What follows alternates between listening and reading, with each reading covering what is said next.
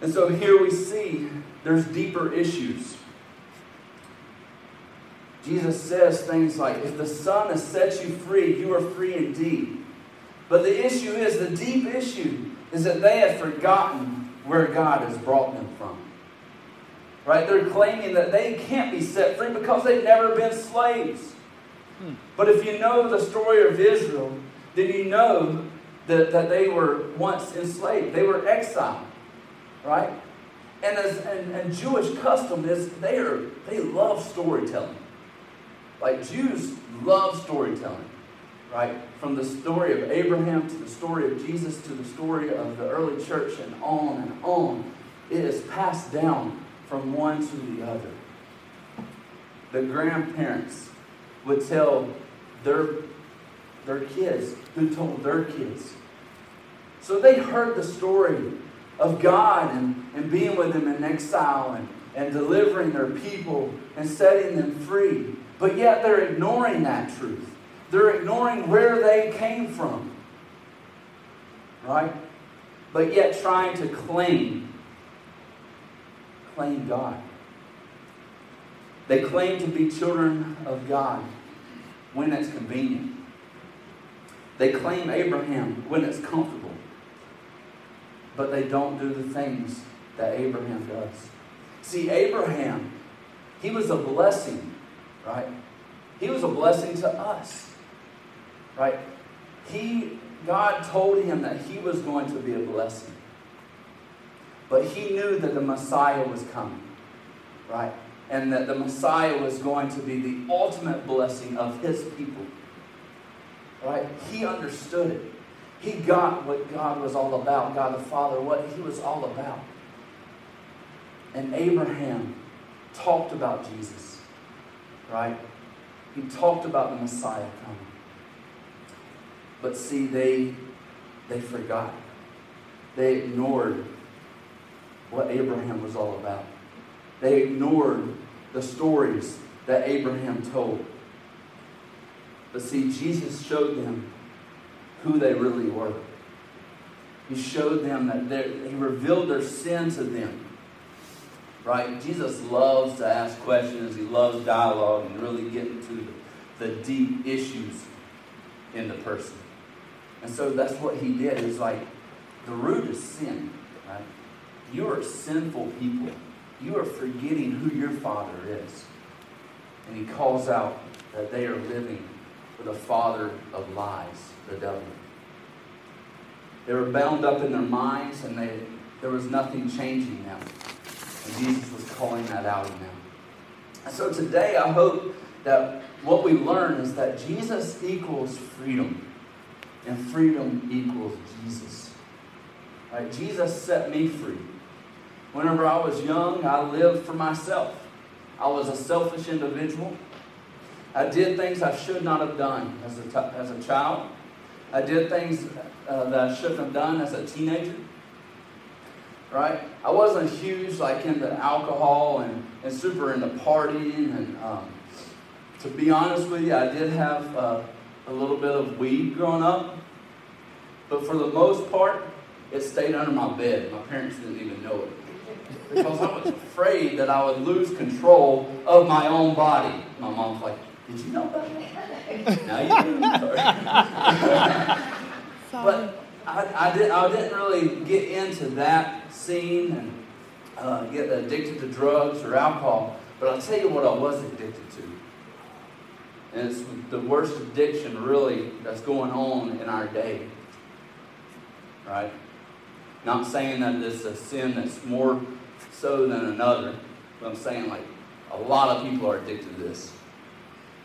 I was addicted to sex. At the age of thirteen, I looked at my first porno magazine. By fourteen, I was addicted to porn on the internet.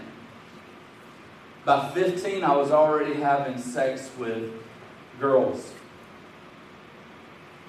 By seventeen, Jesus reached me up through, through a friend who started loving me, who saw me for who God created me to be. And Jesus set me free as a seventeen-year-old that had a bad past. that was gripped by sin. He set me free, called me out to be a child of God, and I've followed him ever since. Have I stumbled along the way? Absolutely.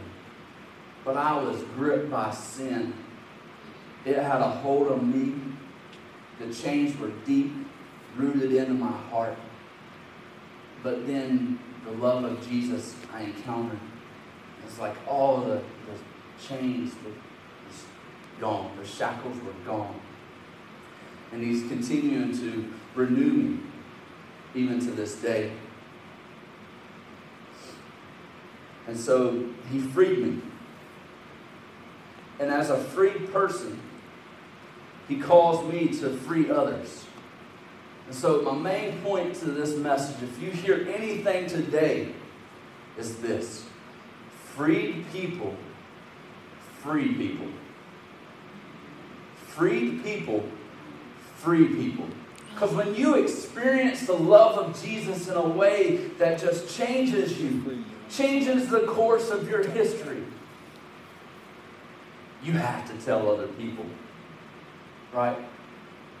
So here's the thing, and uh, in my uh, you know upbringing, after even following Jesus, you know, people kind of was like, you probably don't want to tell your deep, dark secrets, right?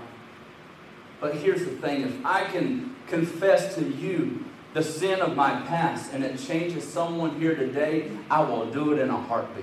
Amen. Because I'm, it is so worth being humiliated in public and saying, hey, I was a sinner. For someone else to hear the word of the Lord and be set free. Amen. And so today, if you are struggling with sin, whether it be you know, a, an addiction to pornography, uh, addiction to drugs, addiction to gossip, whatever it may be, you can be set free today. It happened in me. It can happen in you. So free people, free people. And I think that the church's message should be of that, of freedom. And today we're joined with thousands and thousands of other churches all across the globe talking about freedom. And I just want to tell you how cool God is, is because God started putting this story of freedom in my heart weeks ago when Pastor Anthony told me that I was speaking this Sunday. And it wasn't until Wednesday or so this week that I just looked up freedom, right? As far as a global search, and um, I think I looked up Freedom Church or something like that. And it said Freedom Sunday. I was like, oh, Freedom Sunday, that's cool. When do we celebrate Freedom Sunday? I clicked on the thing that said October the eighteenth, two thousand fifteen. I'm like, God, you're awesome. How in the world? I had no clue. So God is good. So Jesus came down.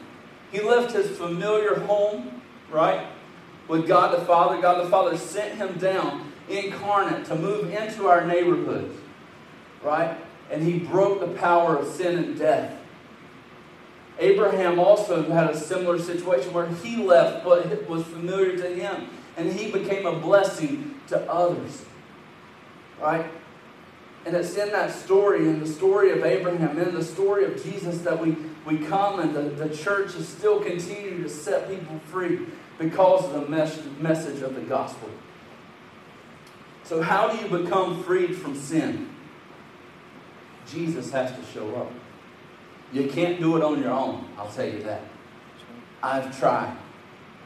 Right? I said I, I gave my heart to the Lord and was set free, but in a lot of ways, I tried to overcome my addiction to pornography on my own. I couldn't.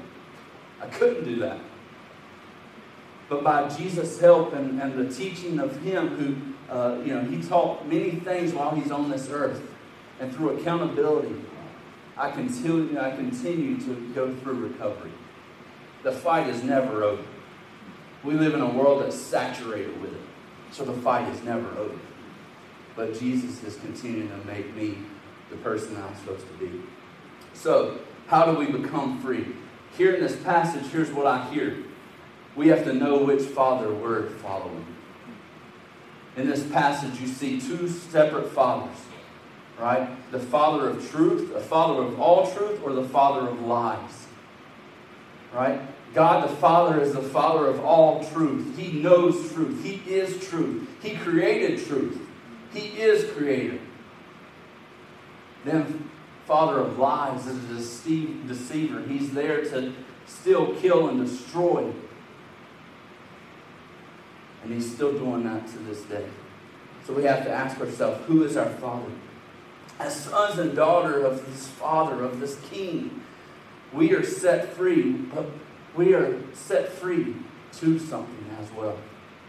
We are set free to be a part of this huge family, this huge story, right? Not the story of America, not the story of Rowan County, but the story of God that goes from the span of creation to the end of the story and on and on. We're a part of that story now, once we realize who our Father is, the Father of truth. And also, we have to change our mind, right? We have to shift. In Mark one fifteen, it says, "The time has come, the kingdom of God is near. Repent and believe the good news." We're to change one mind. We are to repent. We are going this way. We are to shift our mind and go this way. All right? We are following the path of lies. We are to follow the path of truth. All right? That is what we need to do. We need to change one, one's mind. And see, by doing that, we're really fulfilling God's original plan for us. See, we talk about, you know, a lot of times in church and church history, we talk about original sin. I'm here to tell you this. God's plan was not original sin. God's plan was original blessing. We were a people that were blessed. In the garden, it was perfection. We were one with God, and God was one with us. Sin came in and messed up God's original design, right? And He is restoring us back to that original blessing. When He is setting us free, He is making us into a new people, a new creation that is pleased in His sight. So when we confront our mind, we have to confront our will, right? Because slavery, if you look at slavery and what, what slavery does, is that the master breaks someone's will. It's the, the, the design of the master is to break the will of the servant. And by breaking the will of the servant, you become a slave. You, not just in the flesh, but in your mind as well. You have a slave mindset. And by having a slave mindset in this day and time is to have the habit of sin. Right? The master, the devil, the deceiver breaks our wills and makes us have this mindset of slavery. Right? And I love I love the story of the Underground Railroad and, and just the story of um, people being set free here in, in America. And one of my favorite voices in that movement is this, of Harriet Tubman. Harriet Tubman once said this, "I would have said slave, I would, I would have freed more if they would have known they were slaves." She would have saved a whole lot more if they would have realized that they were slaves themselves, right? Their mindset didn't change. They become comfortable. They become uh, the norm of, of their will being broken. But Tubman was wanting to, to set them free. She wanted to put their mindset back. And so what freedom does is it frees our will. Freedom frees our will to view who we are by the Father who looks at us. A freedom mindset, grace becomes the habit. Praise becomes the habit. Freeing other people becomes the habit. Um, a couple weeks ago, I watched this movie with uh, Cuba Gooding Junior in it. Um, great movie called Freedom. In that, the quote, quote coming from this says this, "No one can shackle the hope that is hidden in our heart, if only you would believe it." We all have hope. It's hidden down there deep. You might say, I, I can't. I'm too far from it. I can't reach that hope. The shackles are so deep in my soul. The sin is so deeply rooted in me. Hope is there. Hope is wanting to set us all free from sin. So what is sin is the question. What is sin? I think a good definition of this is sin is whatever we say, think, or do that breaks the heart of God. Whatever we say, think, or do that breaks the heart of God. So what breaks the heart of God? Does it break God's heart when we lie, when we cheat, when we steal? Does it break God's heart when we try to run from Him?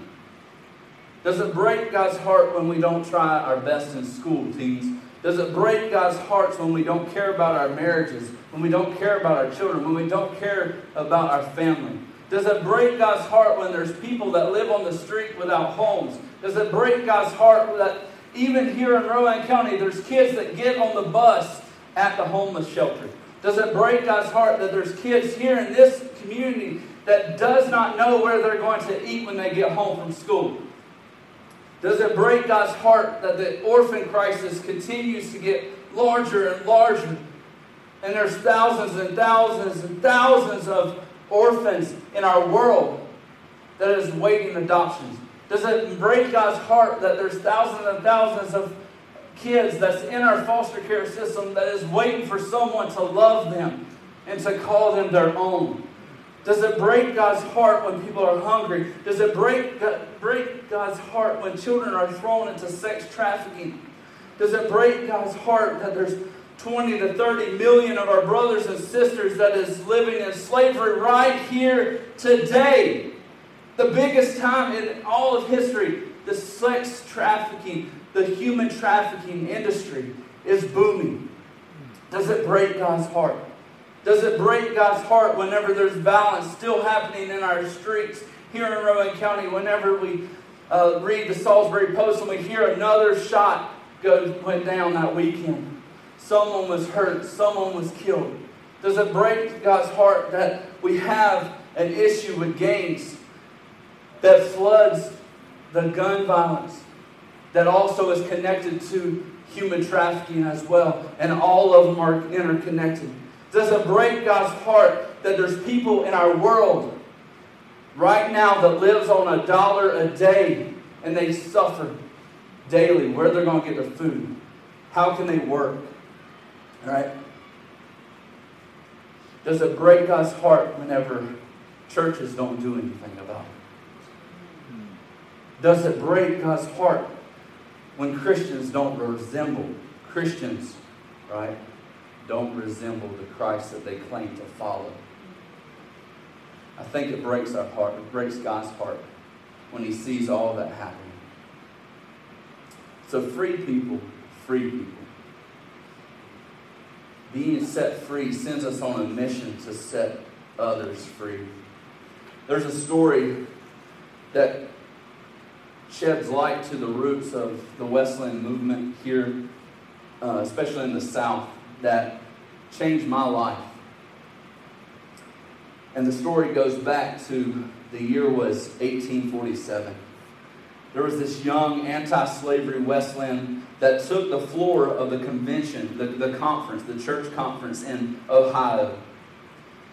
And in that church conference, the leaders of that conference said, hey, there's some issues that would have been brought to light that's going on in North Carolina, and our Quaker brothers and sisters are calling on our help. Slavery is getting bad. Things are happening that is awful to people down there. And they're asking if we, as our anti-slavery denomination, if we would send someone down to help them. So out of the conference, out of uh, many hours of prayer and fasting, he comes and says this, I will go, sustained by your prayers, and in the name of my Savior, I will go to North Carolina. His name was Adam Crooks. Adam Crooks was twenty-three years old. He was newly ordained and he was single. He moved to North Carolina in the midst of slavery and brought change. He partnered with people that were living for the kingdom there. Quakers, Mennonites, those who took a stand when slavery was going on. And he started a church named Freedom's Hill Westland Methodist Church in eighteen forty-seven. They, they were a congregation that took a stand when it wasn't, wasn't very popular, right? There was a bunch of churches in that area still, but they didn't take the stand that Adam Crooks and Freedom's Hill took. See, this little church and the congregation there was actually a safe house for the Underground Railroad. This little church, Adam Crooks and the leaders were shot at while worshiping Jesus, right? This little church, people were brought out, hung on the trees near the church. Adam Crooks, actually, was hung on a tree, left for dead. The congregation went and cut him down after the oppressors left. And he wasn't dead. Breath came back to him. Guess where he went? He went to the town and started preaching the gospel, and people freaked out because they thought it was the ghost of Adam Crooks. This guy stood before the court system there in Alamance County, North Carolina, and said that slavery is sin and that slavery should be illegal. Set the people free. And the court system said, "You're crazy. You are You know, going to be punished for who you are because you are true Westlands," is what they started calling him. And he was poisoned. Several of the, them were poisoned and flogged and beaten. And the poison actually eventually ended up taking his own life. Um, but Adam Crooks, and that's the story of that church, broke my heart. See, because I grew up listening to the stories of slavery and um, the Underground Railroad being taught in the school.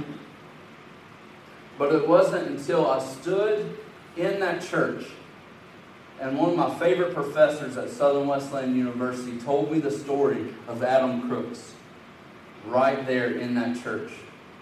The school had bought the, the church and brought it on the campus in central South Carolina and made it a monument, a place where the, the story of the Underground Railroad is told. And I remember just being behind that pulpit and thinking, think about the message that was preached in this place.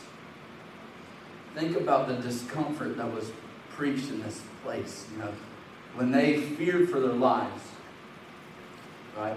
They were a free people, freeing people. And I remember it was towards our graduation, and all the, the staff brought us down to the altar there at this little one-room, small wooden church there. And they laid hands on us and commissioned us to go with the gospel message. And so I was commissioned in that little church.